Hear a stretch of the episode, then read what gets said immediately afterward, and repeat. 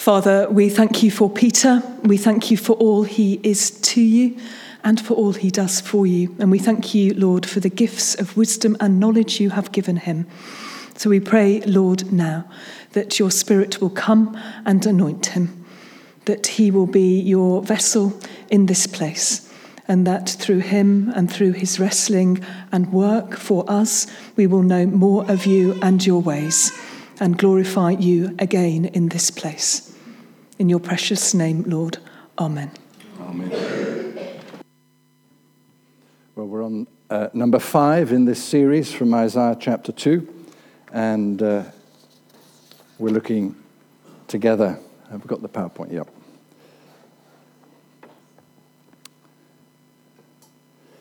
Isaiah, as you heard in that reading, is announcing the coming of the Messiah, the anointed one. And that is baptism. Jesus, John the Baptist recognizes, because the Lord had told him, that the one on whom you see the Spirit rest, links back to this passage in Isaiah, the one on whom you see the Spirit rests, he is the anointed one, the Messiah.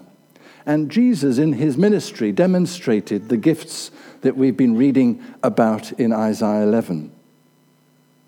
And there's a clue for us as to their importance. Notice in the reading, it's the Spirit of the Lord that's given, the Spirit of Yahweh. God's very presence coming upon the Messiah, the Anointed One, to lead him in his ministry, to share the good news with us. And the important thing about realizing that as it's a gift, then I can't earn it. I can't be proud that I've got them. But I can rejoice that God gives them. I can open my heart to receive all that God's got for me. And I can fulfill in my life through His power what God wants to do through me. So I hope you'll be encouraged by what we look at today and by what we've looked at in previous weeks. So our text is the spirit of knowledge. How are we to understand knowledge? What is it? What's being referred to here? Well, there are two clues. The first one is something technical called Hebrew parallelism. I'll give you some examples so you know what that's about in just a moment and also the context of the whole passage, which is why I wanted the whole passage read, not just verse 2. So the first one is Hebrew parallelism. You need to recognize that in Scripture there is, particularly in the poetic sections, parallelism. Here's an example. I just open my Bible at random in a psalm, that's where you find them most often, uh, and pick this one because it was just there. It's not particularly special. Declare his glory among the nations and his marvelous works among all peoples. Do you want to know what all peoples are? Well, it's nations. Or do you know what is intended by nations? It's all people. It's parallel phrasing so that the Old Testament text often acts as its own vocabulary and dictionary for us. Here's another one with two of them in it. Psalm 95 Oh, come, let us sing to the Lord. Let's make a joyful noise to the rock of our salvation. So, joyful noise, it means involves singing, and you can do it loudly. All right? And uh, uh, again, the Lord, Yahweh, who is He? Well, He's the rock of our salvation. So, those are two or three or f- three examples of Hebrew parallelism. So, when we come, therefore, to our reading in Isaiah, if we want to understand knowledge, we'll have to see it here. And that's why it's probably been difficult, and I've not been able to listen to the sermons of the previous ones. And Jean's doing next, the next one, the sixth, and I'm doing the seventh, which will be fun because, oh, well, I'll tell you when you get to there. You can wait for that one. But there's parallelism here, which is why it's probably quite difficult to know what's the difference between wisdom and understanding, or between wisdom and counsel, or between counsel and knowledge, because counsel is knowing things. You know, you're counseled to know things better. They're all interconnected, and this is a classic example in Scripture of parallelism in the way they write. And so, it's probably been quite hard. And if you look at any readings on the sevenfold gifts of the Spirit, you'll find people making difficult decisions as to which belongs to which. Well, cheer up the writer didn't intend you to worry about the differences between them. He wanted you to see the connections so that you understand that if you've got counsel, you can then have might or courage to do what you've been counseled with. If you've got the spirit of wisdom, then you've got understanding of situations. And when you've got the spirit of knowledge, you'll know how to conduct yourself in the fear of the Lord or piety, as it's sometimes translated. The second clue is in the context of the whole passage. And we heard how the poor would have justice dealt with by the Messiah. We heard how dangerous animals, the lion will lie down with the cow. The child will play over the hole of a poisonous snake but not be harmed. This is God's long term plan for creation and individuals, not just human beings, but the whole of creation. That's his plan, that's his understanding. And so that clue is that one day the earth will be full of the knowledge of the Lord as the waters cover the sea. A lovely picture, isn't it? Because most of the earth is covered by sea. So just we've got a chance. They didn't in those days have a chance of looking at the globe from outer space, but we can. And that glorious blue that's seen from space is an example of how much God is going to restore creation. So, our knowledge this time is in the context, therefore, that this is God's plan. The Messiah is to come and do these things, but he's intending something further to happen to creation and to individuals. And so we come to our key point. Knowledge is therefore not about information or facts it's about knowing God and knowing how to live your life directed by God's wisdom, counsel, and knowledge. So that's the key point about this particular one of knowledge. Information about God isn't enough. Obviously, because I go to France quite a lot with Michel and uh, so on, I'm very familiar with the fact that in French there are two words for knowledge savoir from which we get the English savoir faire, you know, know how to do things, and connaître, to know somebody. The connaître one is always used in a relational sense. I know somebody. I uh, know a lot about the Queen, but I don't know her personally. So I've got savoir, I've got facts and knowledge about her, but I do not connaître, je ne connais pas la reine. I don't know the Queen.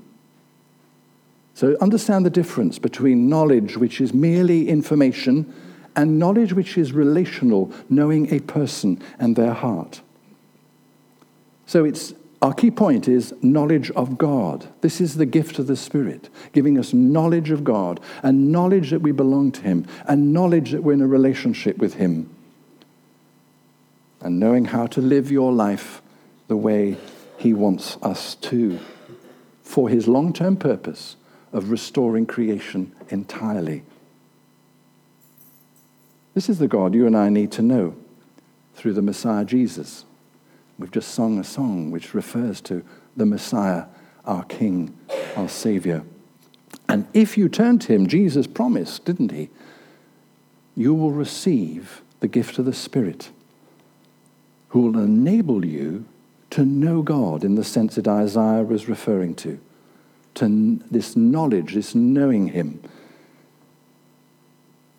We find this in John chapter 16. Jesus teaches us. So here's a gift of knowledge being explained to us by the Messiah himself, who Isaiah says would be given this spirit of knowledge. When the spirit of truth comes, it's very hard to discern truth, isn't it? There's a real issue today of how do you distinguish fake news from the real stuff. It is very hard.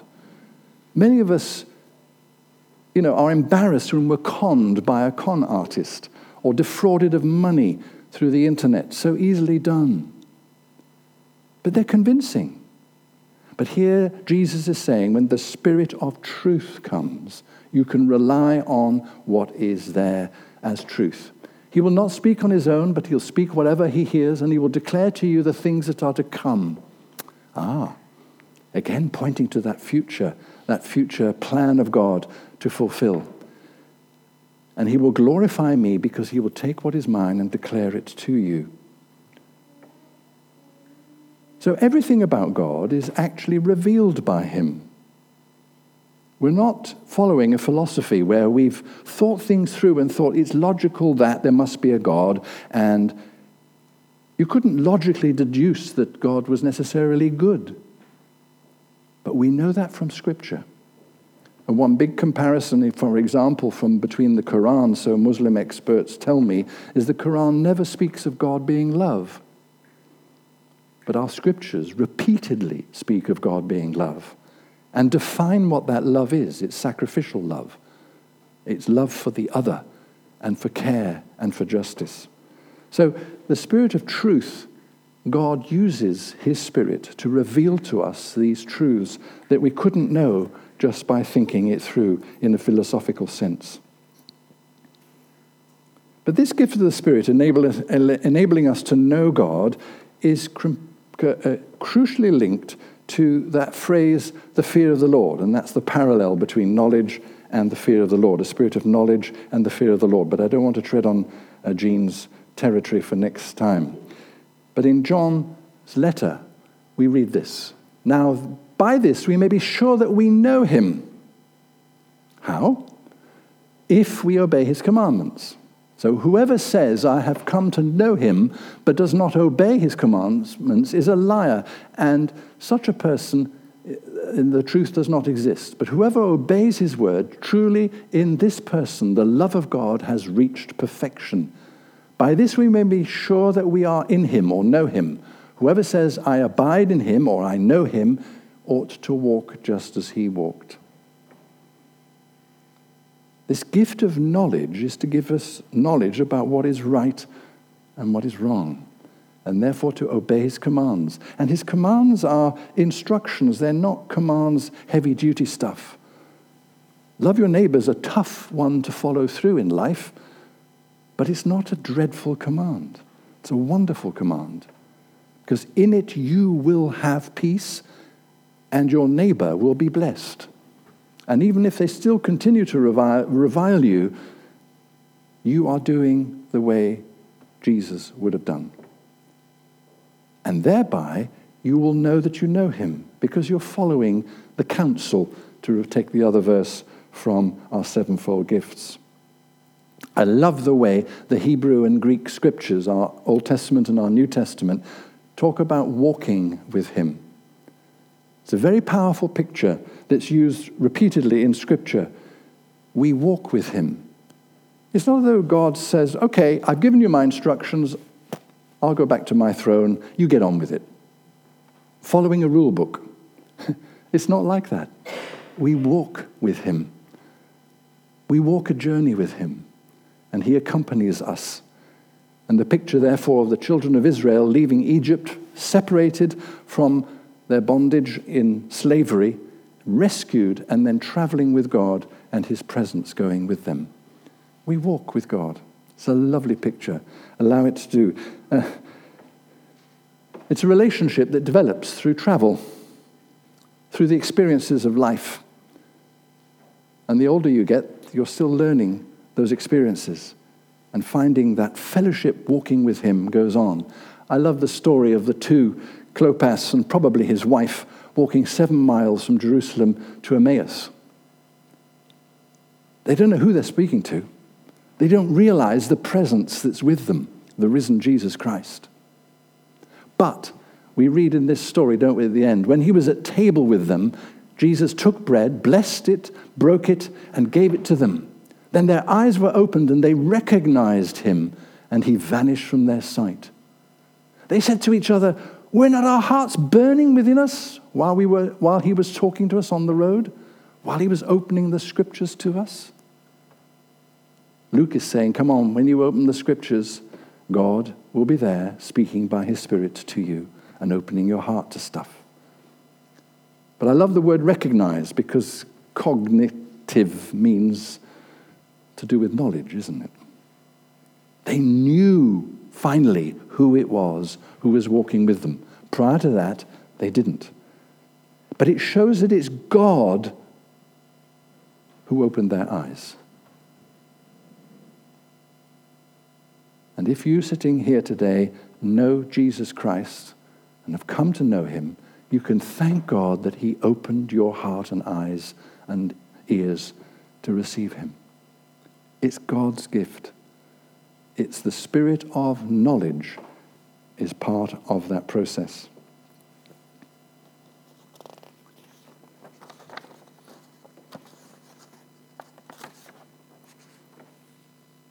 Let me illustrate the difference between knowledge, knowing lots of stuff. You can be a theologian in an academic university and very famous for it, full of intelligence, but not necessarily know God. A chap called Dwight Pryor, who died about two years ago, who I met a number of times and has really been a mentor through his teaching stuff, uh, both on the internet and through CDs. Dwight Pryor was a person who loved academic life. And he'd done several degrees in philosophy, got special distinctions for it. He was for seven years the president of a well known USA New Age organization, totally secular in his outlook at that period in his life. And then he meets some very ordinary Christians in a very small Pentecostal church and goes there and meets Jesus. And that encounter with Jesus transforms his whole vision. He'd got it all worked out, being an expert in philosophy, academic philosophy, and a leader in it. And he so much wants to know this Jesus that he decides, I've got to go to Israel and study the context of Jesus in his Jewish background. And Dwight Pryor becomes the founder of the Jerusalem School of Synoptic Research, which involved Jewish non Christian uh, experts in academic work on the times of Jesus, the Second Temple period, and others, Christians, working with them, studying the context of Jesus. And as a result of that study, a whole body of knowledge has emerged and been reinforced by not just him, and those few in that particular school of thought, but many others. And it's coming out now in Tom Wright's writings and so on, the culmination of years of research of that period in Judaic history and the Roman Empire. There is a man who had all the knowledge in the world. But when he received that knowledge of Jesus Christ and came to Christ, God continued to use his intellectual skills and all that knowledge that he could gain to glorify God and to deepen our knowledge of the Messiah. So recognize that gifts you have, with the spirit of knowledge coming upon you, can extend them and touch and use them, your native skills and gifts that you've got. So the challenge is do we really truly know God. John's Gospel understands this difference in writing, and in the opening prologue, we'll read this The true light which enlightens everyone was coming into the world. He was in the world, and the world came to, into, into being through him. Yet the world did not know him. No spirit of knowledge there for the world. Well, I'll define that in a moment. But to all who received him, who believed in his name, he gave power to become children of God, who were born not of blood, nor of the will of the flesh, nor of the will of man, but of God. Those in the world, uh, John uses as a technical term, the world is those who don't know God. God loves the world. The world isn't a nasty thing. It's, it's, in this passage, it's, the world is just those who do not know God.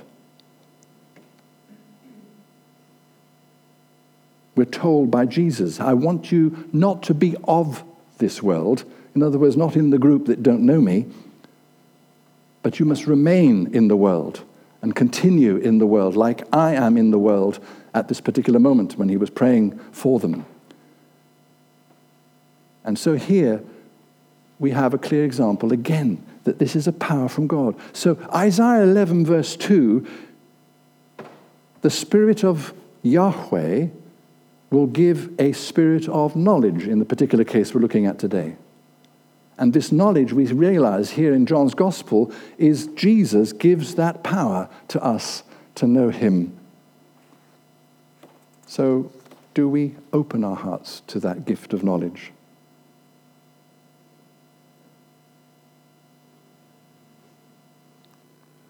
So, the spirit of knowledge and the fear of the Lord comes as an offer to us. Here's the crunch Do we know God? Well, partially, of course. We've got so much more to discover, haven't we, about Him? But partially enough to get on. Jesus says, If you've seen me, you've seen the Father. And it's in turning to Jesus, the Savior, and receiving the Spirit of God, this gift of the indwelling presence of God, that we're given the gift of knowledge of God and the gift of knowledge how to conduct ourselves in this world. So you can open your heart again today, receive more. We sometimes talk about fresh anointings, don't we? The Spirit of God anoints us, and we can receive that again.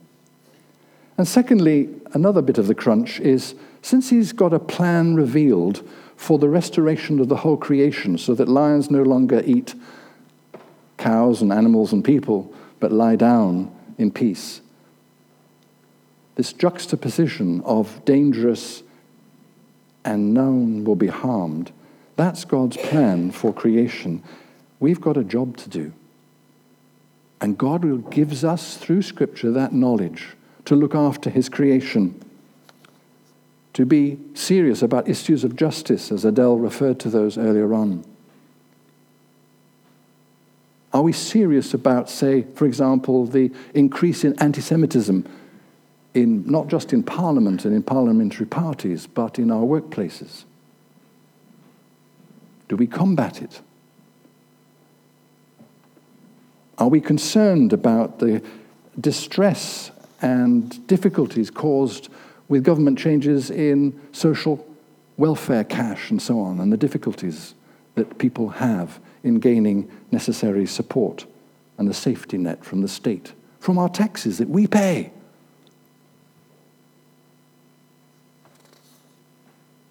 Are we concerned about those people who maybe don't have the rights as workers that they should have? I know from employment law and employing people for parish work that we had to give them statutory holiday pay. And we added it to our contracts for church workers some years ago when it became clear that that was being introduced. One of the problems for those who work for Uber and Amazon deliveries and so on is that they don't get statutory holiday pay. They just get paid for every job they do. And that's not the spirit of the law of our country. And therefore, there's campaigns, as you know, to look at those situations, and it's been in the press.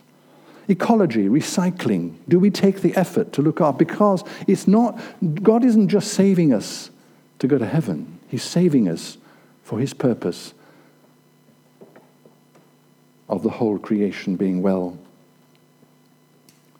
It's interesting that church made a comment some years ago, the Archbishop of Canterbury being one of the most vocal, got a bit embarrassing when it was discovered that the Church Commissioners invested in loan shark companies.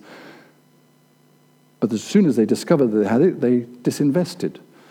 But that complaint about the ex- exorbitant interest rates for people who could not afford to repay them and then got into a cycle of debt that was ever worse. Well, there's some results from that because yet again, the fifth company in that category has now closed to business because they can't exploit anymore. These things need to be done. Tearfund. And what about our Brexit debate and the hate mail that people are getting? Here, God instructs us to, with the spirit of knowledge, how to respond to those situations And therefore, actually, to disagree with the other people, to make your point about whether you're for leave or for remain, but to do so in a gracious way and not increase the heat. There's the challenge for us.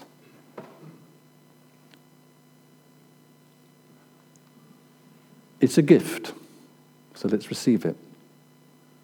The gift of knowledge about really knowing God. You can develop that gift.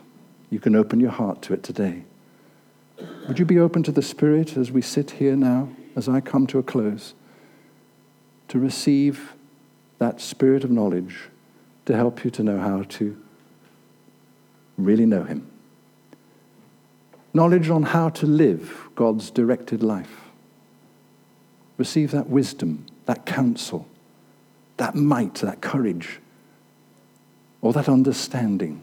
They're all gifts in chapter 11 of Isaiah. So that one day the earth shall be full of the knowledge of the Lord as the waters cover the sea.